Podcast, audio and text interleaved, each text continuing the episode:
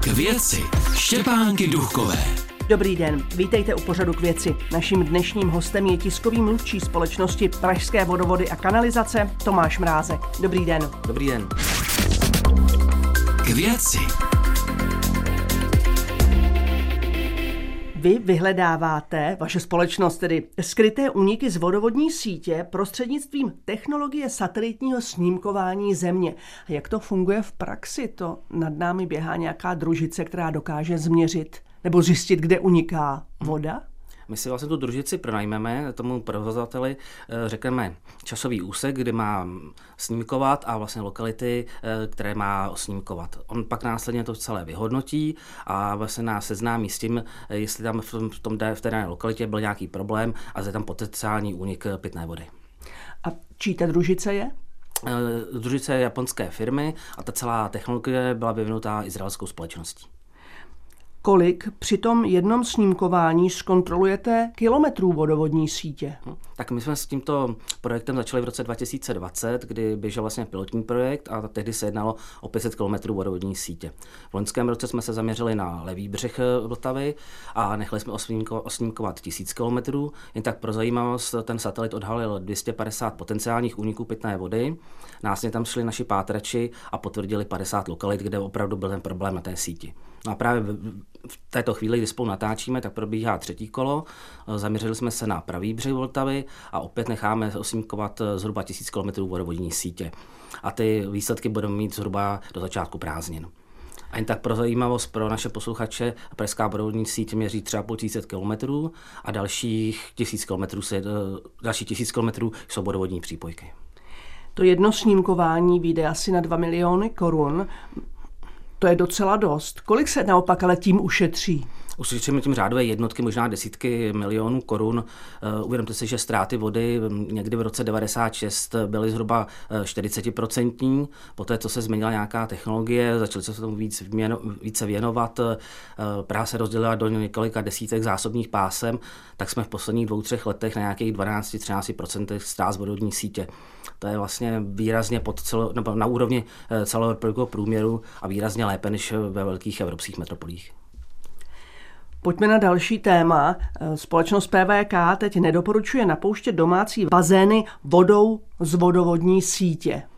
Kde je zakopaný pes? Proč to nedoporučujete? Tak eh, ten problém je jednak v kvalitě vody a jednak, eh, ne, že by ta voda byla nekvalitní, ale v tom, když eh, vy si začnete napouštět prudce bazén, můžou se v té vodní síti zvednout sedimenty a vy pak si ten bazén napustíte zaklenou vodou. Další problém je ten, když ten stejný nápad, když bude krásné počasí, tak všichni se budou chtít koupat a ten nápad dostanou vaši sousedi, kteří jsou napojení na stejný vodní řád a budete všichni napouštět v jednu dobu nebo v průběhu třeba dvou, tří dnů, tak můžete výrazně snížit tlak eh, v té vodní síti a tím snížit komfort pro vás i pro vaše sousedy.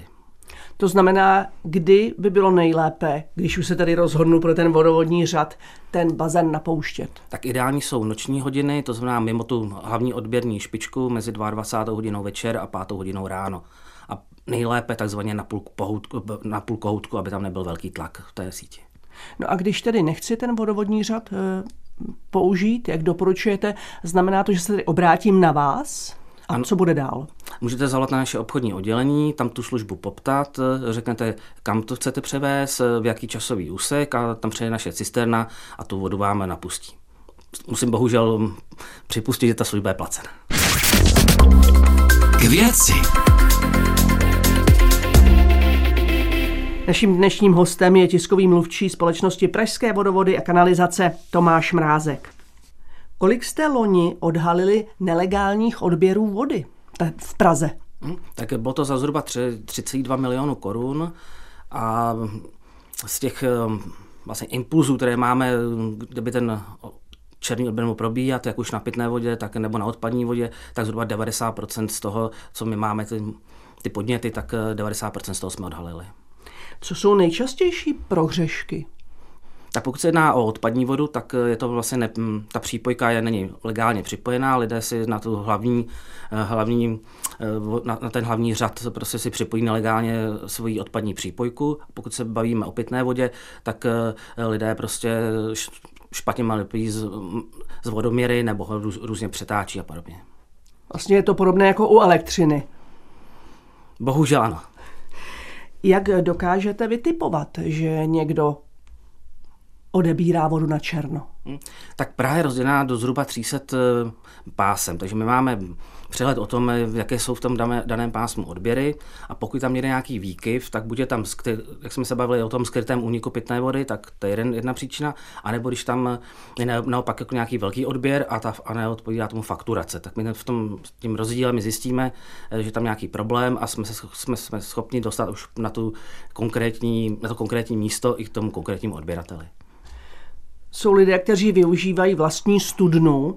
Jak často by se měla voda ze studně kontrolovat? Tak voda ze studní nepodláhá žádné zákonné kontrole. Pokud si berete vodu z vodovodního řadu z veřejné sítě, tak eh, ta kontrola probíhá od úpravny vody, eh, po vodojem, eh, až, vlastně, až k tomu odběrateli. No ale pokud máte, ta, máte tu studnu, tak tam žádná povinnost není. Proto my doporučujeme lidem, kteří pijí vodu ze studny, aby si minimálně jednou ročně tu kontrolu zařídili. Znamená to, že to není povinnost? Není to povinnost, je to doporučení. Kolik taková služba stojí? Eh, stojí tisíc korun včetně DPH a je to o tom, že klient zavolá na naší laboratoř, eh, objedná se a dojde k nám, my mu dáme vzorkovnice, on ty vzorkovnice naplní, přinese do naší laboratoře a my mu pak eh, e-mailem, e-mailem nebo telefonicky sdělíme výsledek toho testu. Pokud mi ty výsledky z vaší laboratoře ukáží, že ta voda ve studni je špatná, jak mám potom postupovat? My vám dáme doporučení, co máte udělat. Eh, výsledky testu eh, zjistí, jestli tam třeba špatně železo, nějaký zákal, podobné věci, tak my vám dáme doporučení, co máte udělat. A to si mohu sama tu studni vyčistit, nebo musím se obrátit na odborníka? Nejlépe na odbornou firmu, která to provede. K věci. Hostem pořadu k věci je tiskový mluvčí společnosti Pražské vodovody a kanalizace Tomáš Mrázek. V létě se po Praze můžeme osvěžit, když je velké horko, mlžítky. Jak takové mlžítko vypadá? Mlžítko má tvar brčka, vyvírá se ze země, je přimontováno na hydrant a ve chvíli, kdy teplota dosáhne určité úrovně, dejme tomu 23-24 stupňů, tak eh, to mlžítko se automaticky spustí a pražené a náševníci metropole se mohou osvěžit. Co všechno to mlžítko umí? Vlastně ve svém nejbližší okolí sníží tu pocitovou teplotu, sníží prašnost a zvyšuje vlhkost ve svém okolí. Pokud se nějaká městská část rozhodne, že chce na svém území mlžítko, jak má postupovat? Tak pokud nás opravdu osloví, tak my tu danou lokalitu nejdříve musíme prověřit. To znamená, jestli tam ten, ten hydrant je ve správném místě, tak aby třeba nebránil, aby nebyl v ulici nebo uh, tam mohli chodit chodci. Zároveň to nesmí být hydrant, který je používán uh, hasičským záchranným sborem. Pokud ten hydrant tomu vyhoví, tak my pak oslovíme uh, Institut pro plánování a rozvoj hlavního města, který to ještě prověří tu lokalitu, aby to tam z nějakého urbanistického nebo estetického hlediska nevadilo. Pokud to všechno klapne, tak my to mlžítko osadíme. Já vám děkuji, že jste přišel do pořadu k věci. Naschledanou. Děkuji za pozvání. Naším dnešním hostem byl tiskový mluvčí společnosti Pražské vodovody a kanalizace Tomáš Mrázek. To je pro dnešek vše a já se na vás těším za týden zase naslyšenou. K věci.